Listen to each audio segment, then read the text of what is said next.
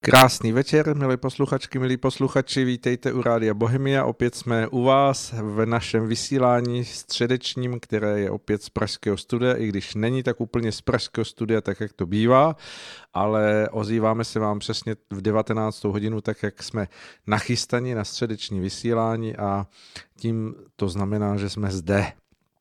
Pokud máte chuť nás poslouchat, po těch všech informací, které k vám doplynuly asi v průběhu dnešního dne, tak budeme velmi rádi, protože my pro vás máme nachystaný velmi výživný program, máme povídání, které bude nejenom o koronaviru, ale bude o mnoha dalších záležitostech a to, že to bude zajímavé, svědčí o tom, že už teď máme na drátě e, pana Mariana Kechlibara, kterého zdravím takto na dálku. Mariane, slyšíme se? Dobrý večer, slyšíme se. Ano. Pěkný večer, vítejte. A tím pro všechny, kdo nás poslouchají, je zřejmé, že začíná pořád Na západní frontě klid. A že ten klid tam není, tak to je asi jasné každému, kdo sleduje tak trochu zprávy. A my se spolu s Marianem zastavíme dnes u Francie, která je takový zvláštní lakmusový papírek pro to, co se děje v té západní Evropě v kontextu s islamizací. Mariane, řekl jsem to dobře, nebo ne? Myslím, že jo, já myslím, že ano, že to jednoznačně. To je taková zkušební, jak to říct, to, to, je, to je i docela krvavá zkouška, to není jenom lakmusový papír, jako lakmusový papír, jak se nemýlím, lise se nebarví do tmavě červená, nebo jo? Myslím, že do růžova, do, do, do červena, pokud je to kyselé, tuším tedy. Kdyby zavila krev ve vodě, tak možná. Vy jste na svém blogu kechlibar tečka net, který si mnozí z našich posluchačů znají, uváděl to, že vám v diskuzi už vícero lidí napsalo, jestli to, co se děje teď ve Francii z těch posledních zpráv, jestli je to signál, že se naplňuje ta vaše knížka Krvavé levandule. Jak to vidíte? No já jsem si to samozřejmě tu Francii nevybral náhodou, jednak tam mám nějaké známé a mám tím pádem nějaký obrázek jimi zprostředkovaný o každodenním zápasu na těch ulicích, kdo bude mít navrch a kde. A jednak ono je to i historicky jako docela patrné, jo, že ten problém první, první a nej, nejvíc, nejvíc rozve, rozvědnutý bude ve Francii, protože je to země, která měla kolonie, nepochybně, měla jich dost. A když se podíváte na mapu, tak z roku devatenáct set deset, tak úžasnete, jaký kus Afriky patřil Francii, když je pravda, musíme říct, že to není často, byla teda neplodná Sahara. Ale třeba v oblasti dnešního Alžírska byly od roku osmnáct set třicet. Tehdy měla, nemýlím-li se, francouzská, to byla, tehdy bylo nějaké nové království, které stejně nevydrželo, mm-hmm. ale to království mělo nějaké problémy mm-hmm. a jedno, jeden ze způsobů, kterým uvažovali o tom, že, že, uh, se, že se zbaví těchto problémů, byl, byl právě uh, kolonizace severní Afriky. Mělo to trošičku odvést pozornost. Počet francouzských obyvatel tehdy rostl, naopak to Alžírsko, Alžírsko bylo v dost blbém stavu, to byl vždycky takový pirátský stát, a teď nemyslím tady jako Ivana Bartoša, myslím takové piráty pod černou vlajkou, zcela nedigitální, za to vybírající teda nějaké výpalné nebo zajímající lodi a unášející posádky do otroctví. A... Takže piráti se vším všudy. No, jasně, no. No a, a tady tyhle ty, ty pirátské státy tam delší dobu nějak fungovaly, ale nakonec je porazily Spojené státy americké, což je taky docela zajímavý kus historie. Nemýlím-li se, tak nějaké ty verše z americké hymny o tém záři raket popisují dobytí Tripolisu americkými mariňáky asi rok osmnáct set deset nebo dvanáct, teď už to z hlavy nevím, ale před dvě stě lety, kdy to ještě nebyla význačná velmoc, rozhodně ne, ne ve srovnání se třeba s Velkou Británií, tak, mm-hmm. tak, uh, tak uh, zvítězili teda nad těmito, nad těmito otrokáři a od té doby tam ty uh, bejové severoafričtí nebyli moc funkční a stejně tam chřádili choroby jako malárie, ten islámský svět byl naprosto zaostalý a primitivní, tak se s nima neuměl poradit. Takže spíš tak pomalu vymírali než co jiného. A uh, tohle samozřejmě přilákalo zpoza moře ty Francouze, kteří tehdy teda měli zálusk na nová území a klima na severním pobřeží Alžírska je dosti podobné klimatu Jižní Francie, trošku teplejší, no tak se tam usadili a vytvořili tam velice, velice početnou etnickou skupinu, která teda hm, tam žila asi sto třicet let, jestli si dobře pamatuju. Mm-hmm. Ano. No. No, no, jenomže nakonec se stalo to, co se obvykle v těch koloniálních říších stávalo. E, místní obyvatelstvo přemnožilo drasticky e, ty Francouze a trvalo osm let. Ještě, jestli si dobře pamatuju, tak to byla území e, Francie ještě za e, druhé světové války. Tehdy tam, a myslím, že nějaký čas to patřilo višistickému režimu. A teď v roce padesát čtyři, tuším, se vzbouřili ti, ti Arabové a táhla se osmiletá naprosto brutální válka, mm-hmm, ano. která, která jako neměla v podstatě vítěze. No, sice, sice teda ti Arabové vyhnali ty Francouze úspěšně, do té míry byli teda úspěšní, ale zároveň naprosto zdevastovaná země. Dostali se ty nejbrutálnější, nejzrůdnější násilníci k moci, takže pak to potom se různě žalářovali navzájem. Nebyla to, nebyla to prostě žádná selanka. Byla to, byla to válka tak krutá, že v ní, pokud by jim nasazovali za legii i bývalé SSáky, jo, to, to prostě to dosti děsivá záležitost. A e, skončilo to tak, že museli, museli to území vyklidit. A s nimi se stáhlo teda z toho Alžírska, no, uh, asi jeden a půl milionu Evropanů bílých teda a další nějaká množina Židů, protože to Alžírsko jako správný muslimský stát, jedno z prvních, co zavedlo, bylo pravidlo, že žádní Židi nesmí mít občanství. Jo? Je to vyhrazeno pouze pro muslimy, takže uh, Židé, kteří tam žili, někteří tam žili i stovky let, jako svého času i ti bejové a spoli nějak tolerovali jako občany druhé kategorie, no tak tady tahle ta nová Alžírská arabská republika je netolerovala a odešli hromadně do Francie a je to jeden z důvodů, proč Francie má tak početnou židovskou komunitu dodnes. Hodně z nich je právě ze severní Afriky. Hmm, to je zajímavé, no, ano. No a tím bylo zaděláno na takové roztomilé vztahy mezi těmi národy, protože hodně těch pět noár, černé nohy se jim říká, tak ti, ti, ti vyhnanci z toho Alžírska, hodně se jich usadilo právě v jižní Francii, kde jim to aspoň klimaticky teda připomínalo Alžírsko, které znali. Ti nejstarší už dneska mají osmdesát, ale to víc, že se to dědí v těch rodinách stejně jako u nějakých vyhnanců. A, a oni hodně volí Le Penovou a, a je to jeden z důvodů, proč ona má takovou volební baštu právě tam, jo? Právě tam v Jižní Francii. Mm-hmm. No, ale zároveň s nima odešlo nějaké množství alžírských vojáků, kteří teda bojovali za, za uh, Francii, pokud se to teda jako, pokud na to měli peníze, ona se na ně Francie dost vykašlala. Ti, kdo neměli peníze, na to se tehdy přestěhoval do Francie, tak uh, víceméně je používali k detekci min, jo, po vítězství, to bylo hodně brutální stát, ne? Jako Alžírsko těsně po nezávislosti, to byl v podstatě dystopický stát. A, a tady tahleta e, komunita byla první skutečně významná, teda muslimská komunita ve Francii.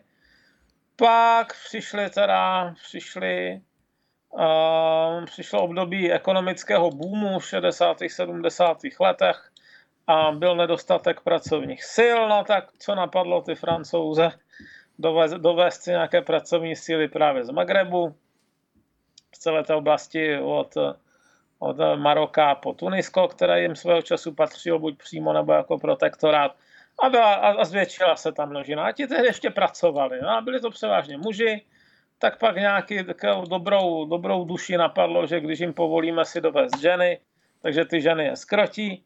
No a tím vznikla jako životaschopná komunita, no, která už se mohla dále jako rozmnožováním pokračovat sama. No a to byl základ toho problému a ten problém byl od té doby ještě mocně při, přičíslen takovou tou divokou migrací, kterou vidíme do dneška. No, protože hmm. půlka severní Afriky mluví francouzsky, plus nějaké teda ty další muslimské státy trošku na jih, jako je Niger, jako je Mauritánie, to byl, to byl Senegal, to bylo, to bylo všecko francouzské území. Takže přirozeně, když chtějí hledat buď job nebo, nebo nějaký jako iluzorní lepší život, tak hodně z nich jde do té Francie zcela přirozeně. A ty komunity se zvětšují a zvětšují a zvětšují. A momentálně se odhaduje počet těch lidí na pět až šest milionů. A je to značně uzavřená komunita. Moc jako nežijou v, ve stejných čtvrtích s jinýma lidma. Většinou, kde začne růst počet muslimů, tam tu se ti původní obyvatelé rychle stěhují jinam. Takže paralelní společnost, no a bohužel je teda infikovaná náboženským radikalismem takovým způsobem, že to už mnohokrát vedlo ke krve prolití. Hmm. Dá se říct, Mariane, teda, že to, co se vlastně té Francii v současnosti děje, jakoby v tom vymykajícím se nějakém uspořádání té, té společnosti, která samozřejmě jako má mnoho protikladů, teď myslím jako tu klasickou francouzskou společnost, jako skládající se z těch dlouholetých nebo dlouhorodových Francouzů a a z té nové společnosti, že to je jakýsi výsledek té koloniální politiky, anebo nebo je to prostě jenom pochybení, dejme tomu v těch šedesátých letech, jak jste říkal, že to byl dovoz té pracovní síly. Da, da... To jsou dva faktory, které se složily. No, ano, jsou státy jako Švédsko, které vysloveně neměly žádné významné kolonie, měly pár ostrůvků někde v oceáně, které jako sami o sobě byly nevýznamné, ale, ale rozhodli se, že budou teda těma, jak to říkali, morálníma velmocema, no tak morální velmoci to Švédsko, no tak začalo teda skrz azylový systém. Do, si vytvořilo tyhle ty komunity. To bylo, to bylo jako čistě taková, jako namyšlená, namyšlený na sebevražda, jo, ale v případě Francouzů tam původně byla ta kalkulace, že jim pomůžou ti lidi v těch továrnách úplně stejně jako gastarbeitři v Německu. Mm. Jako ten efekt máte i tady. Tady chodí teda lidi převážně z Balkánu, z Ukrajiny, plus nějací Mongolové, pokud jim také dováželi na vrcholu té, na vrcholu té konjunktury. To by mě taky zajímalo, co se s nima stalo, když teď uh, upadá ta ekonomika, jestli tady nejsou opuštění, jo, ale... Uh, ne, no, u nás teda jako z muslimských států nikdo moc nedoráží, chvála Bohu, tak doufám, že to, doufáme, že to taky zůstane. Měli bychom dělat maximum, aby to tak zůstalo, když vidíme zkušenosti té západní Evropy. No ale Francie se předpokládala, že se, že se tam zaintegrují jako pracovní síly, ale ono došlo taky k vývoji té ekonomiky. Dneska zdaleka není potřeba takové množství tvrdě pracujících lidí, jako nekvalifikovaných jako kdysi. To teda bylo, že to já jako ještě, ještě v osmdesátých letech si pamatuju, že dělali desítky tisíc lidí třeba, třeba v uh, tom v ježiš, to mě to vypadává, ve Vítkovických železárnách a v Nové Huti tehdy ještě Klementa Gottwalda v Ostravě. To byly neuvěřitelné narvané autobusy, co tam ráno směřovalo a vlaky a tramvaje a A, a neskutečné masy lidí, kteří zastávali dělnické práce. Ale my už jsme v tom tehdy měli, nemýlím-li se, malinko zpoždění, jako, ale některé ty, ty bohatší státy robotizovaly rychleji. Samozřejmě nejvíc, nejvíc to tlačili Japonci, a, a, ale ono se to velice, velice ujalo ve Francii. Ve Francii máte docela silné zákoníky chránící zaměstnance do té míry, že je opravdu obtížné vyhodit potom. Což je jakoby výsledek jejich sociálního snažení. Ale v, v té situaci, kdy máte konkurenci, konkurenci uh, z asi čtyřiceti dalších zemí, tak, uh, které dokážou vyrábět v podobné kvalitě věci, no tak to je neudržitelné, takže čím dál více, více podniků přešlo na maximální robotizaci. Před několika lety jsem četl, že mají vyšší míru robotizace než Německo, nejvyšší vůbec v E U, nevím, jestli je to pravda ještě, protože tahle situace se vyvíjí, ale každopádně byla vysoká. No a tím pádem jako pro, ty, pro ty modré límečky přestala být práce. No. tak to je první přidatel způsob, jakým se živit. Řada z nich byla nevzdělaná. Teď ta kultura e, severoafrická, ta není nijak zvlášť vysazená na vzdělání. Ještě tak nejlíp jsou na tom Tunisani, ani ti na tom nejsou kdo ví jak dobře. I tam je, jakoby, zejména mezi těmi silně věřícími, je taková představa, že když se člověk moc ponoří do, do škol nevěřících, takže akorát ztrácí na, na duchovní čistotě, no tak samozřejmě s takovou před, jako nikdo tady nezaměstnává lidi, kteří by se živili recitací Koránu, jo? Takže, takže samozřejmě upadla ta zaměstnanost, teď samozřejmě jsou tam i nějaké předsudky, to se jako nemůžeme klidně říct, je to tak, když dorazí někam životopis jménem Mohamed, tak zvlášť pokud ta adresa bude blbá v nějakém banlie, tak si taky dvakrát rozmyslí ti zaměstnavatelé, si toho člověka zaměstnají. No a máte, máte nekonečný cyklus, který, který končí tím, že máte úplně jako ekonomicky polomrtvé, gengama ovládané čtvrti, ve kterých se šíří islám, zvláště toho saúdského explozivního druhu, jo. A, a není tam žádné stotožnění se s tou republikou francouzskou, která je kolem. Hmm. No a Mariane, když se přeneseme teda do té aktuální kauzy, která samozřejmě asi byla podnětem k tomu, že jste napsal i na, na tom svém blogu ten svůj aktuální příspěvek, který tam máte a který má vysokou čtenost, tak když to vezmeme tak, že se skutečně ta, ten, ten případ toho napadnutého učitele, kterému byla uříznutá hlava, paradoxně tuším, že to byl če, čečenský muslim nebo jakýsi, vlastně vůbec ne někdo z Alžíru, ale někdo, někdo kdo tam tuším dorazil z Ruska. Uh, jak... Jo, ještě jako dítě, no. Ještě, ještě jako dítě, dítě samozřejmě.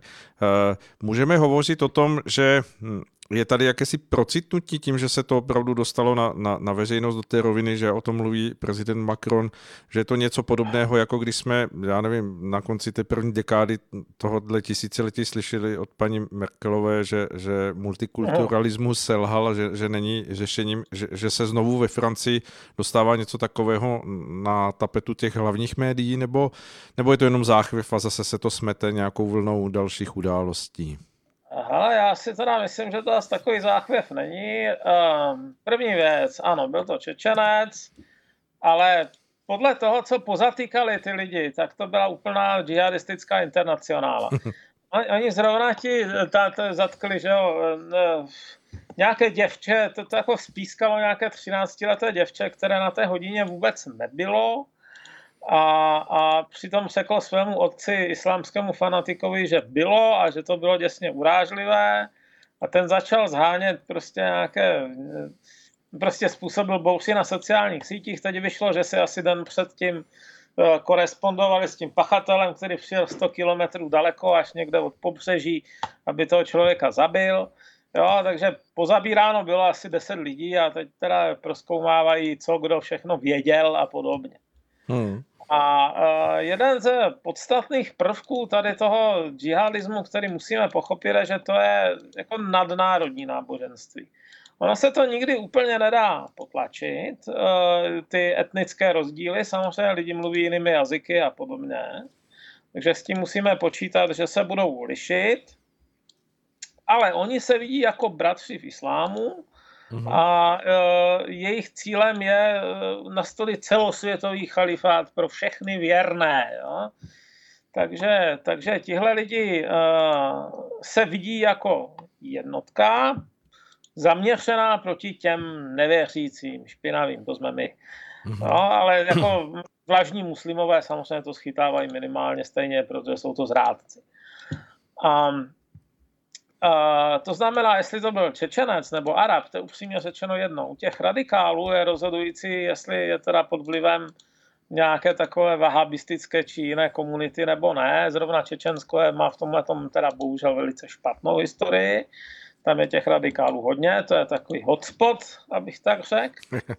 Ano. No a, a my, sem, my nad tím nesmíme uvažovat, co udělal Arab a co udělal, co udělal Somálec. Jo? Ta etnická příslušnost ta není důležitá, není důležitá ani pro ně teoreticky. Jediné, čím může být důležité, je, že některé ty kultury jsou trochu tolerantnější, ale v tomhle případě teda se to spojilo s tím, že Čečensko má samo o sobě docela hardcore, docela hardcore uh, islám a uh, s tím, že se dostal do těch nejhorších asi kruhů. No. Mm-hmm. Takže, takže... No a když tedy uh, se na to podíváme tě, očima toho nějakého probuzení v té, v té francouzské veřejnosti... Jo, vidíte, ano, o tom jsme chtěli mluvit. No, ano. To jsme chtěli mluvit. No, já si myslím, že to už je tak vážná situace, že to nejde zase nějakým způsobem zametat pod koberec. Dokonce si o tom Macronovi ani nemyslím, že by to nějak zvlášť zametat pod ten koberec chtěl. Jo, jo, my se třeba lišíme ve spoustě názorů nepochybně, ale blbec to není a myslím si, že si uvědomuje, že tenhle ten problém prostě bude se zhoršovat a zhoršovat do té míry, že by mu jednoho dne mohl připravit porážku volební, protože prostě lidi nesnesou příliš mnoho krve na chodnících, a tak to radši adresuje sám. Já jsem si, já jsem si projížděl i překladačem debaty v, v parlamentu a podobně a ti Macronovi lidi jsou teda docela drsní. Jo? Mm-hmm. Některé ty jejich výroky bych klidně přiřadil Le Penové, kdybych nevěděl, že to řekl nějaký Macronův poslanec, že budou odebírat radikálům děti třeba při výchově, aby na ně nepůsobili. To by mě teda zajímalo, kde vezmou takovou kapacitu dětských domovů, no ale budíš. A, a, a nebo když nějaký jste France Insoumise, což je, ta, což je taková velice tvrdě levá strana, která je zároveň docela hodně nejpřátelštější asi vůči islámu. To jsou takový islámokomunisti. Ale e, termíny jako islámolevice, to se nepoužívalo vůbec jako mimo tvrdě pravicové kruhy. A teď to vysloveně řekl jeden z těch ministrů jednomu jejich poslanci. Jo? Ten poslanec té levice zase vylezl a začal vykládat jak, jako islám, islám, že to odvádí pozornost od skutečných problémů. A, a ten, ten ministr, já myslím, že to byl snad ministr vnitra, tak, tak, tak mu, ale nemůžu to teď garantovat, ale byl to jeden z těch vysokých ministrů, mu řekl, že oni jsou představiteli islámolevice, která je nepřátelská republice a snaží se ji zničit. Jo? Takže toto, kdyby, představte si takovéhle hlášky u nás v parlamentu, to ani okamžitá tohle neříká. Jo, takže já myslím, že oni vědí, o čem je řeč, vědí, že mají ta mimořádně závažný problém, protože to tam, to, to podhoubí tam vznikalo desítky let. Myslím, že se k tomu můžeme vrátit po nějaké písničce. Dobře, tak si dáme nějakou skladbu a vrátíme se vám na chystané další otázky na vás. Tak a po krátké takové veselé písničce jsme zpátky, doufám, že i Marian už je zpátky u mikrofonu. No, jsem zpátky, ale těsně, počítal jsem s možností si aspoň udělat čaj, tak, takže to jste mě teda trošku nepříjemně zaskočili. Tak to se omlouváme a za chvilku udělá, dám ještě jednu písničku, aby jste si ho dovažil. Já jsem před tou písničkou měl na vás nachystanou otázku, Mariane, s tím, vy jste se zamýšlel na tom svém blogu na toto téma a nad tím, jestli už vůbec pro tu Francii není pozdě dělat teď nějaká řešení nebo nějaké kroky. Co myslíte, že tedy s čím přijde prezident Macron nebo vláda, která se tím teď aktuálně zabývá? Oni vyjmenovali několikero kategorií opatření, které by mohly být všechny docela funkční, ale v méně zanedbaném stavu. Jo. Mm-hmm. První věc, rozpuštění některých organizací. To si myslím, že to se mělo udělat před dvaceti lety, ale zase tak nejlepší doba je před dvaceti lety, druhá nejlepší doba je teď. No. takže, takže tam mají stovky a stovky organizací, které mají taková různá zábavná jména. Jedna, nemilím-li se, bylo nějaké fórum proti islamofobii. A tyhle ty organizace vesměs jako jsou prosáknuté radikálama až do morku kostí. Jsou tam i nějaké propalestinské grupy spojené s Hamasem, nějaký člověk spojený s Hamasem dokonce vydal na toho chudáka fatvu, jo, takže... takže na, toho těch, pana, na toho učitele. No, na ano. toho zavražděného hmm. učitele. No. Hmm. Čili, čili takovýhle věci je tam dost. A musí se... Já myslím, že oni mají trošku i přehled. No? Takže, takže ta, ty organizace budou postupně jedna za druhou nějakým způsobem rušeny, možná i po stovkách, což je dobře. No tak druhá věc je, Uh, lidi tím nezmizí, že? Ti, co tvořili ty organizace. Ti se asi budou snažit nějak přeskupit, takže to bude takový souboj jak s krtkem, když ho honíte po zahradě a plácáte do těho krtin. A on se vyrábí nové a nové. takže takže uh, toto, toto nebezpečí tam teda jednoznačně vidím, že to bude takový marný závod. Ale je pravda, že jednotlivci nebo čerstvé organizace nemůžou mít tak úplný vliv jako ty organizace, řekněme, zajeté, jako ty, které už fungují desítky let a nasáčkovaly se na různé radnice a podobně, takže je to přece jenom jako jistá naděje. Jo. A druhá věc je, dobře, tak tímhle trošku omezíte infiltraci francouzského státu za toho předpokladu, že si lidi úplně tupě a slepě nezvolí nějaké multikulturalisty, kteří tam zase zatáhnou, což si myslím, že jako problém v těch velkých městech je. Tam třeba, tam jednak hodně i těch muslimských voličů, kteří v tohoto chtějí. Druhá je tam hodně vysloveně nějakých těch salonních levičáků, takže ty polokomunisty volí, tam ty Melenchonovce. Toto, toto riziko si myslím, mohlo by se skutečně stát, že jako velké radnice budou infiltrovány, jo? To, to, to, to je riziko, které se nedá vyloučit. Hmm. Pak máte nějaká opatření třeba v zahraničně politické oblasti. Musím si cynicky všimnout, že když teď se ropa levná a Saudská Arábie a spol moc nevydělávají, takže najednou začínají být západní politici takový odvážnější, co se týče zabraňování jejich přístupu do mešit a podobně. Jo? Mm-hmm. To byste ještě před deseti lety jako ani neslyšeli a najednou se takové věci dělají, že, že se zkoumá, jestli teda jako saúdský vliv, který, každý, každý před nima ležel v pokleku a tváří dolů a chtěli jejich zakázky zbrojařské a podobně a najednou, najednou teda, když tolik těch peněz nemají, tak tak je vidět, že jsou lidi takový, takový uh, skeptičtější. Jo? Uh-huh. O to se myslím, že se snaží i, i Rakousko, jo, nějakým způsobem podvázat tě činnost kazatelů vyškolených v cizině. Oni teda do toho zahrnují i Turky, protože Rakousko má hodně Turků, ve Francii je Turků minimum, většinou jsou, když už tak jsou to Kurdové. Um, Uh, takže bude snaha nějakým způsobem asi si vychovávat nějaké domácí imámy. Jo. To si nejsem jistý, jestli může mít úspěch, ale nechci říkat natvrdo, že ne. To je to, to, jako teoreticky by mohlo, i když třeba ve Fran- ve, v Turecku, které svého času za Atatürka dělá to, teď se to tak úplně nepovedlo. Částečně. Jo. Mm-hmm. Pak je nějaká snaha prostě ofenzivy ve školství. Zaprvé zakázat teda domácí výuku, což teda z českého hlediska působí jako šikana nezávislých lidí. U nás, to, u nás by to tak bylo, tam se to bohužel často zneužívá právě k tomu, aby, aby těm dětskám nalili do hlavy nějaký radikalismus.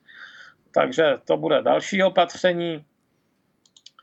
Nějaké lidi nepochybně e, budou deportovat, ty, kteří ještě nemají občanství, eh, mimochodem oni oznámili hned, že něco přes dvě stě, to, no. Nějakých přes dvě stě, že jich teda deportujou, ale to, to když se člověk podívá, to se, to, o tom bylo rozhodnuto už před tím činem, to ne, nejsou tak rychlí, no. To vyšlo, ta zpráva vyšla asi třináctého října poprvé, no tak když, když teda došlo k tomuhle, tak to hned nahlas připomněli, ale, ale není to teda úplně okamžitá reakce. Čeho já se teda obávám, je, že ta mládež je ještě daleko chycenější tím virem, než si myslíme. Nemyslím covidem, myslím, myslím radikalismem. Covid je vůči tomu sranda. Nechci říct, že covid je sranda, ale vůči, vůči islámskému radikalismu je to sranda, co se týče jako krvavosti. No a teď, teď třeba od roku dva tisíce patnáct, když byl opravdu veliký šok, když vyvraždili to Charlie Hebdo, no tak se snažili zkoumat třeba postoje muslimů. Jo? Mm-hmm. A ukázalo se, že mladší generace je na tom z hlediska radikalismu ještě hůř než ta starší, že ty, ta generace dvacet pět, pod dvacet pět let má ty nejtvrdší názory, co se týče toho, že, že islám je jediná pravá víra, že je to nadřazené eh, francouzským republikánským hodnotám, že třeba neodsoudí ty vrahy, jo? takže, mm-hmm. takže uh, tam jsou ty poměry velmi špatné, uh, mnohem horší než u kategorie od třicet pět let. Pátral jsem po vysvětlení, tvrdá data jsem nikde nesehnal, ale názor teda převládající je, že je to tím, že mají ti fundamentalisti mnohem víc dětí. A že se to přenáší tě, v těch rodinách, jo? Že někdo, kdo si zvykne na na uh, život po Francouzsku, tak má to, ty standardní dvě děti francouzské a fundamentalista jich má sedm nebo deset. Takže, takže se to samozřejmě v těch dalších generacích ten, ten podíl těch fundáků roste. I kdyby část z nich od tamtu od, odpadla jo, z těch z komunit, tak ten zbytek to převáží. No. Marian, ještě se zeptám, minule jsme v našem povídání hovořili o tom novém azylovém plánu Evropské unie. Myslíte si, že tady ta událost, nebo teď takový ten znovu nastartovaný jakýsi radikálnější postoj Francie vůči těmto problémům ve vlastní zemi, může podpořit třeba i jakousi větší rozhodnost nebo nějakou možná i jako přehodnocení do, do určité jako větší striktnosti toho plánu, nebo myslíte, no že se to, toho pevně, nedotkne? Pevně, pevně doufám, že ano. Víte, v roce dva tisíce patnáct času do těch kvót hodilo, hodili patnáct nebo šestnáct? šestnáct. šestnáct no. Do toho hodili Poláci v vidle momentě, kdy byl Bataclan. To si pamatuju asi všichni dobře. Mm-hmm, ano. Doufám, si pamatuju čtenáři, co byl Bataclan. To by byla, to by byla ostuda, kdyby si to nepamatovali. No tak... Tak Bataclan si myslím, že způsobil, že, že uh, ty kvóty přestaly fungovat. Když se rozhodli Poláci, že do toho nepůjdou, tak uh, je potom už... Uh, je ještě tedy zavázala minulá vláda, jestli si pamatujete. V roce patnáct byly volby na podzim, asi týden nebo dva týdny předtím, se ro- možná čtyři, se rokovalo o té... O té um, o té, uh, tom systému povinných kvót a tehdy ještě byla u moci ta občanská platforma, takzvaně proevropská. Tušili už, že možná tu moc ztratí, ale ještě zavázali Polsko teda k dodržování kvót. Tehdy, tehdy nebo, nebo se zdrželi při hlasování. Prostě výsledek byl ten, že, že to bylo přijato. A, a myslím, že dokonce hlasovali pro. Mm-hmm. A, a ta nová vláda, která o to nestála, to zdědila. Ale toto byla příčina, že se rozhodli, že už to prostě nebudou. Jako ani, ani náznakem, že nebudou něco takového dále podporovat a podržovat. Takže, takže se o to odvrátili. Já si myslím, že to je pro nás taky docela dobrý argument, proč to nedělat. Dokonce ten člověk požíval uprchlického nebo, nebo ochrany toho státu. Jo? Byl to azylant, takže... takže Jako nemůžou se tvářit, že je to nějaký úplně jiný typ lidí, který rozhodně na, k nám nepřijde. No, hmm. no a m, dá se říct, že, že tedy to bude ještě nějaké uh, přehodnocení, protože uh, tam se na jednu stranu... Já nevidím do hlavy Babišovi. Jo? To zase chcete po mně, abych se vyjadřoval za jiné lidi. A to, to, je, to je něco, to je, to je chyba, kterou už nikdy v životě neudělám. To... To si myslím, že by neměl dělat nikdo a nikomu to nedoporučuju. Jo, samozřejmě možná, že ho tam skřípnou na základě nějakého, já nevím, dotací, nebo že přijde nějaká vláda v čele s někým úplně jiným a ta bude celá natěšená na to kývnout, protože Češi začali být takový lhostejní a už nevěnují moc pozornost tomu, jak moc se dá jednotlivým stranám věřit, že třeba udrží ty, tyhle ty běžence od těla. No, tak tohle všechno se můžu, může stát. Ale řekl bych, že je to dobrá připomínka jakoby ve správný čas. No. Hmm. Tak když o tom hovoříme právě v tom azylovém plánu je několik takových momentů, vy jste to nazval špeky. Jeden z těch špeků je...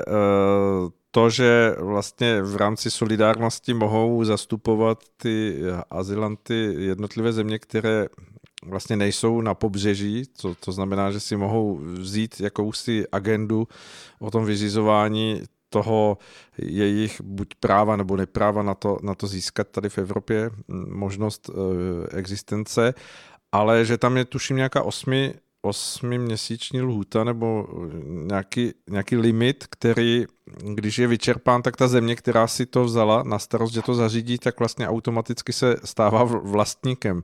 Je to tak? No, ano, je to tak. Jo, že i odmítnutého člověka nedostane. Tam je, tam je lhůta osm měsíců v normálním režimu a čtyři měsíce v krizi. Pokud se ho do té doby nedokážeme zbavit, tak je náš na furt. Hmm. No. Což je něco černého. Jako, nebo minimálně, minimálně si ho musíme dovést k sobě domů. Jo? A víte, jak to asi bude s pravděpodobností, že ho tam tu ještě dostaneme. No. No. To je, to je příšerné, no. To je, to je naprosto odporný návrh. Já se divím tomu švédskému eurokomisaři Schynitasovi, že vůbec má tu drzost vylézt třeba u nás v rádiu a obhajovat to. No, ale, ale má, no. Tady aspoň vidíte tu mentalitu, jako, která vůbec nebere v úvahu názory národů a podobně. To je... hmm. yes. Ten, tak ten návrh je dokonce prezentován tak, že všechny ty výhrady, které měly země... Hmm, právě třeba Visegrádské čtyřky nebo země tady z té střední Evropy, kam patříme i my, Slovensko, Polsko, Maďarsko, že tady jsou eliminovány a že naopak jako je jim v, té, v tom novém azylovém plánu jako vykročeno vstříc a že teď ty země nebudou mít vlastně moc argumentovat těmi svými předchozími argumenty, že, že vlastně ten azylový plán dává daleko větší prostor těmto zemím, aby, aby vlastně k němu měli nějaký vstřícnější postoj. Já bych se o něm ani nebavil, já bych to prostě vetoval a hotovo. Hmm. Plus. Jo. Já nevím, proč jako k tomu má někdo, to, to, je, to je tak odporný pokus zase nám tam jako nahodit na krk ty vůbec nejhorší typy lidí, mm-hmm. že toto jako, já vůbec nevidím, jakým, prostě vyjednávejte s někým, kdo přijde a řekne, já vám zapálím barák a seberu vám, seberu vám veškerý majetek na kontě, hlasujete pro, jo?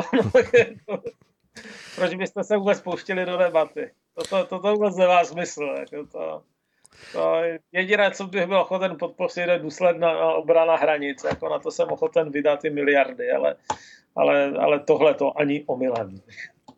Já jsem přemýšlel nad tím, že právě pro to myšlení dnešních lidí by stálo za toto připodobnit tomu obrazu, že když zastupuje nějaký právní zástupce někoho uh, u soudu, že ve, ve chvíli, kdyby ten... nějakou lhůtu toho soudu nestihl vyřídit tak, aby skutečně proběhl nějaký verdikt, takže by si automaticky k sobě nastěhoval toho dotyčného, jak by přistup, no. přistupovali ti, ti advokáti a ti vlastně právníci k takovým případům. No, no tak vlastně tak. No. To, to, je to docela dobré přirovnání, no. Nebo kdyby kdyby prohrál ten soud, tak by platil třeba pokutu za to obžalovaného. Ano. To je, to je, to je něco hrozného. V případě za něj šel sedět. To je, to je, to je hrozné. Nebo s ním. ne, ne, ne. To je opravdu naprosto zvrhlá myšlenka, jako odporná. A, a, a já, já prostě v tom nenacházím ani jedno kladné místo na, na, tom, na, na této myšlence. To, to mě přijde jako samo o sobě prostě... Kdy, když, když máte i třeba sadu myšlenek a do toho sadíte jednu tak vražednou, tak nezbývá než to odmítnout jako celek. Hmm, souhlasím s vámi. Marian, máme dvacet minut do konce, tak si jdeme písničku, ať si dovaříte tak, čaj a, a ozveme se za chvilku. Ano. Tak, docáklaná voda a já se zeptám, jestli Marianovi natekl čaj už? Haló? Natekl, ale horký rozhodně bych s ním moc necákal.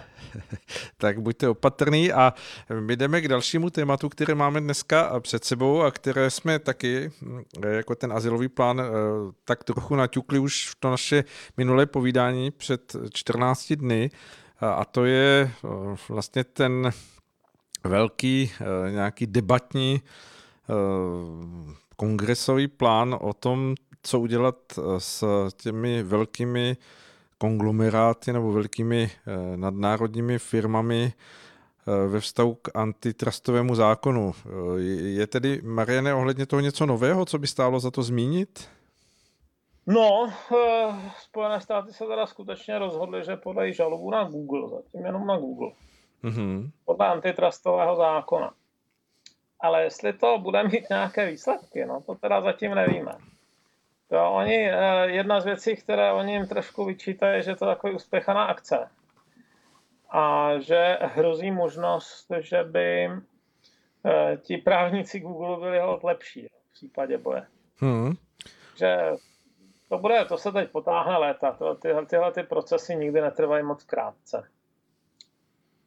Hmm. A když, když se nad tím zamyslíme, ta, ta doba, nebo to, že se do toho vůbec jako pustili v tom americkém kongresu, tak to zostra, tak dá se to dávat nějak do souvislosti s tím vůbec, že, že jsme nějakých necelých čtrnáct dní před volbami, nebo to vůbec spolu nesouvisí? No určitě to souvisí. Já si myslím, že Trump chce být vidět, jako, že bojuje proti těmto organizacím, ale domnívám se, že nebude mít hmotné výsledky nebo něco, co by mohl vysloveně ukázat, kromě toho zahájeného procesu. Takže hmm. nedokáže asi nic dalšího ukázat. Takže já to trošku pozdě. Teď ty volby, jestli je chce nějak zachránit, tak to bude muset být intenzivní kampaň v těch nejslabších státech, jako je Florida. To nevím, jestli se v té covidové situaci může povést. Hmm. Tak třeba se vynoří něco, co, co teď ještě ani nikdo netuší a nějakým způsobem to zasáhne do toho, do toho předvolebního boje.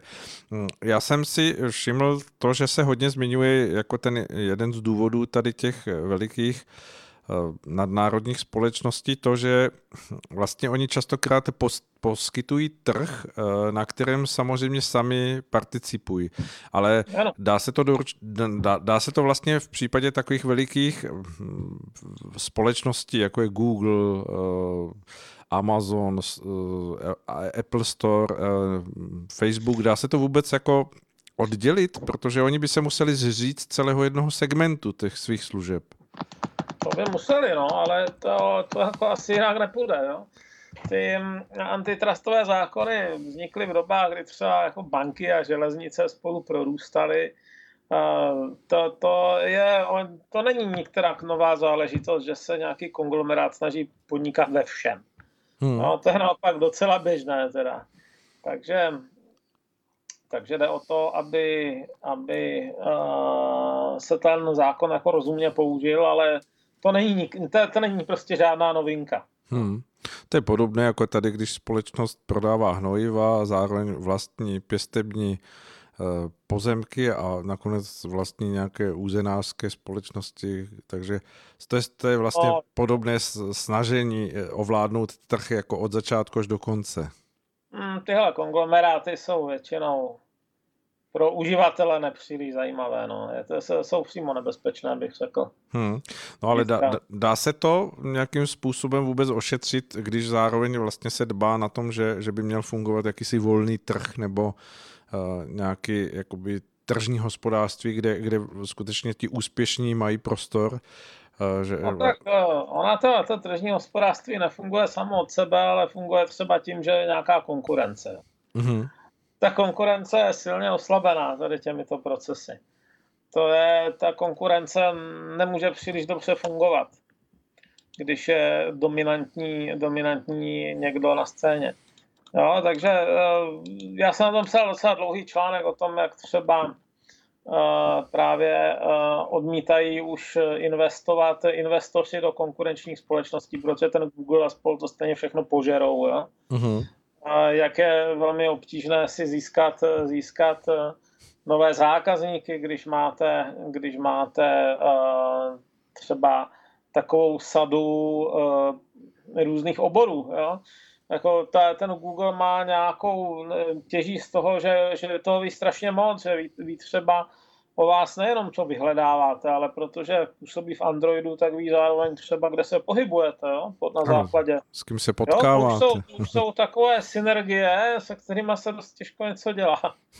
To je, to, vůči tomu začít podnikat jako konkurent je velmi obtížné. No. Hmm.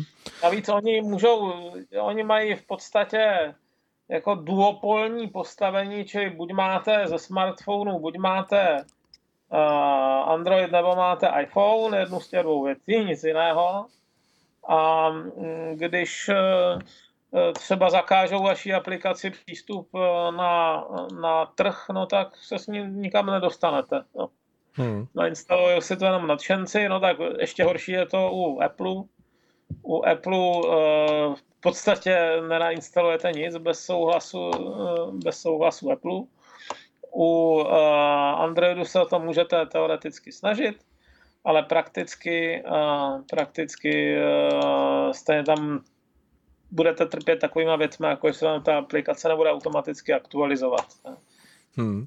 No a... takže, takže tam je to jednoznačně snaha o vytvoření nějaké uzavřené zahrádky, ve které vy budete taková ovečka.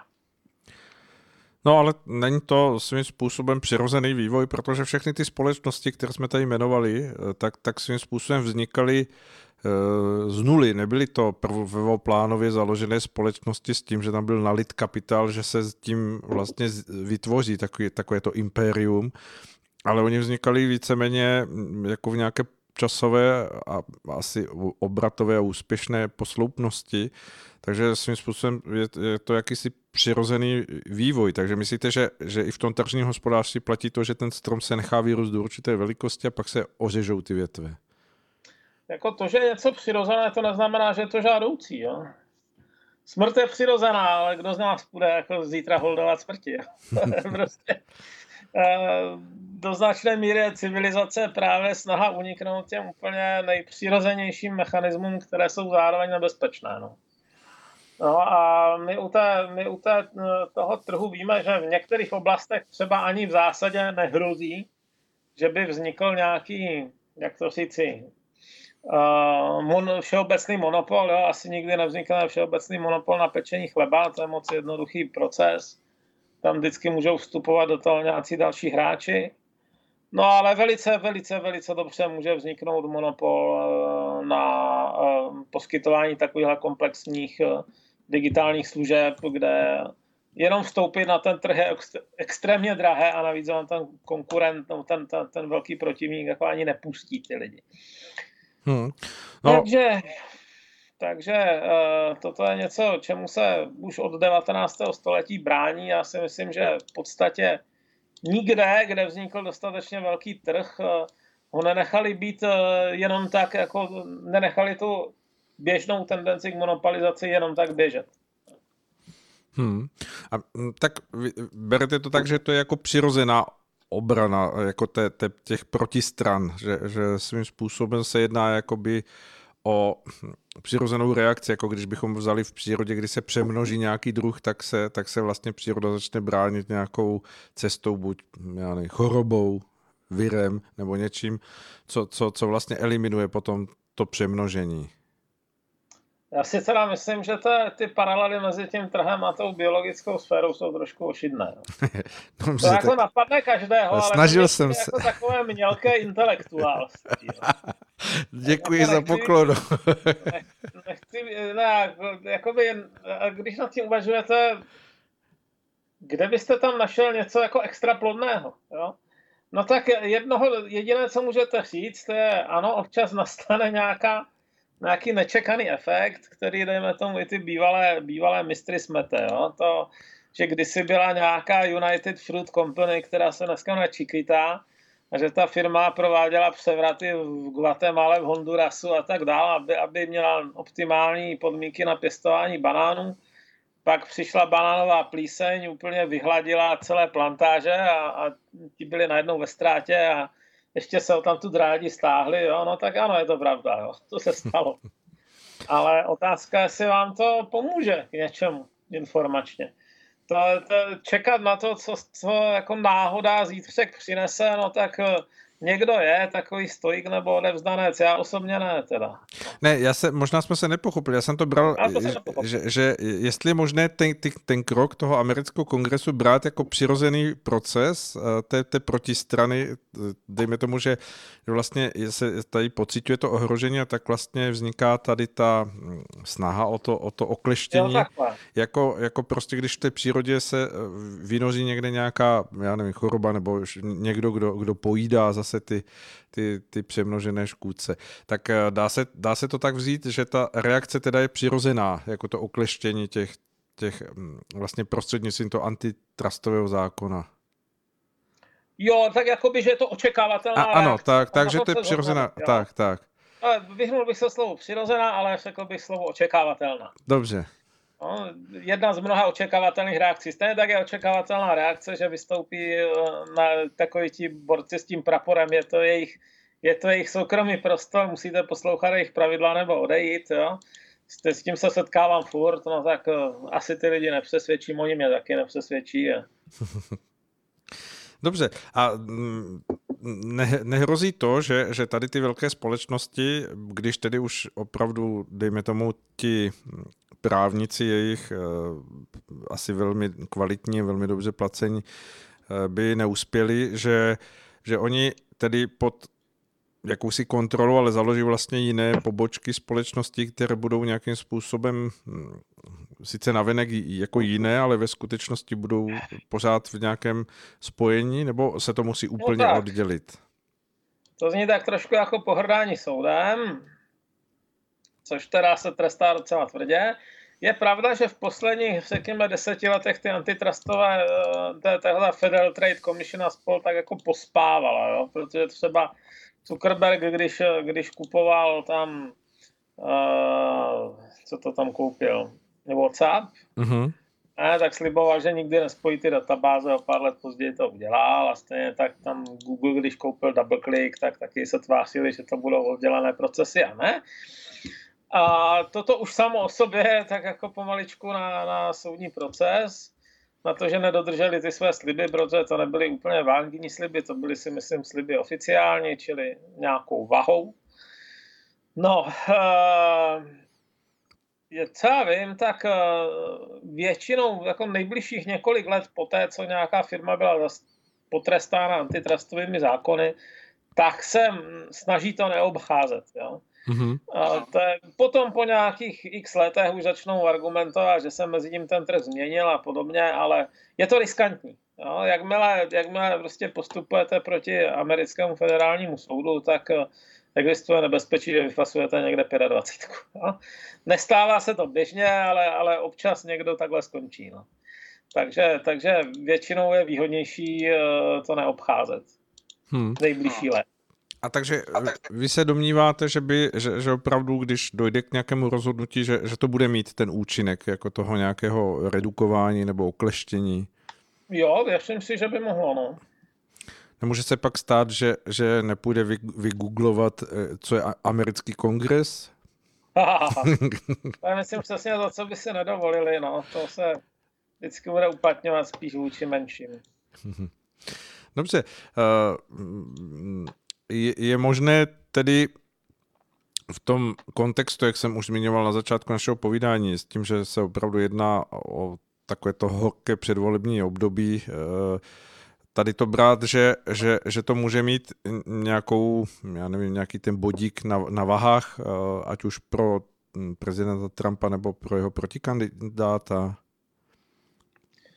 Já mám teda pocit, že aktuálně tohleto většina populace nesleduje a že se spíš zabývá teda těmi, tím křikem na Twitteru a podobnýma disciplínama, které tak krásně ovlivňují náš život.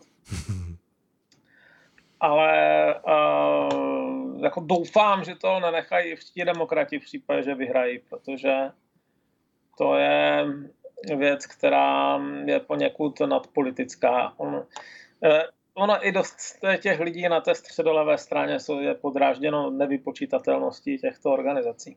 Hmm. Tak přesto ale jsme všichni, dá se říct, takřka až do jednoho uživatele. Jako, takže skutečně je to, je to nějakým způsobem přesahující hranice i, i jenom té jedné země nebo toho jednoho státu. Dá se říct, že to je globální záležitost. Hmm. Hmm. Je to globální záležitost, ale myslím si, že ta, to rozhodování v tom kongresu bude hlavní. U nás samozřejmě budeme se nějakým způsobem asi taky věnovat této regulaci, nebo otázce, co s nima dělat, co nesmějí dělat a podobně, ale myslím si, že rozhodne-li to chce v té Americe X, tak u nás to nemůže být úplně Y. Hmm. Že by to mělo být v souladu. Příbuzné, no. Hmm. Dobře, tak uvidíme, jak se to bude vyvíjet, protože sám říkáte, že to bude asi běh na dlouhou trať, že, že se to nedá počítat v týdnech ani měsících, spíš v letech. To nedá, taky asi ten Google nebude jediný, kdo podepsat ten soud, tam nejspíš půjde Amazon a Apple a uvidí se, jestli ještě někdo další. Hmm. Dobrá, tak uvidíme, jestli tady ta záležitost bude tím, co přináší na západní frontě klid nebo ne. Každopádně, Mariane, já vám moc děkuji za to, že jste se připojil takto na dálku a že jste vstoupil do našeho dnešního vysílání. Děkuji za postřehy, které jste měl k těm tématům. Je to výborné a jak máme zpětnou odezvu od posluchačů, tak to velmi oceňuji, ty, ty vaše vstupy fundované, tak za to děkujeme a přeji vám krásný večer, ať se daří a budeme se těšit za čtrnáct dní zase naslyšenou. No, naslyšenou. Naslyšenou.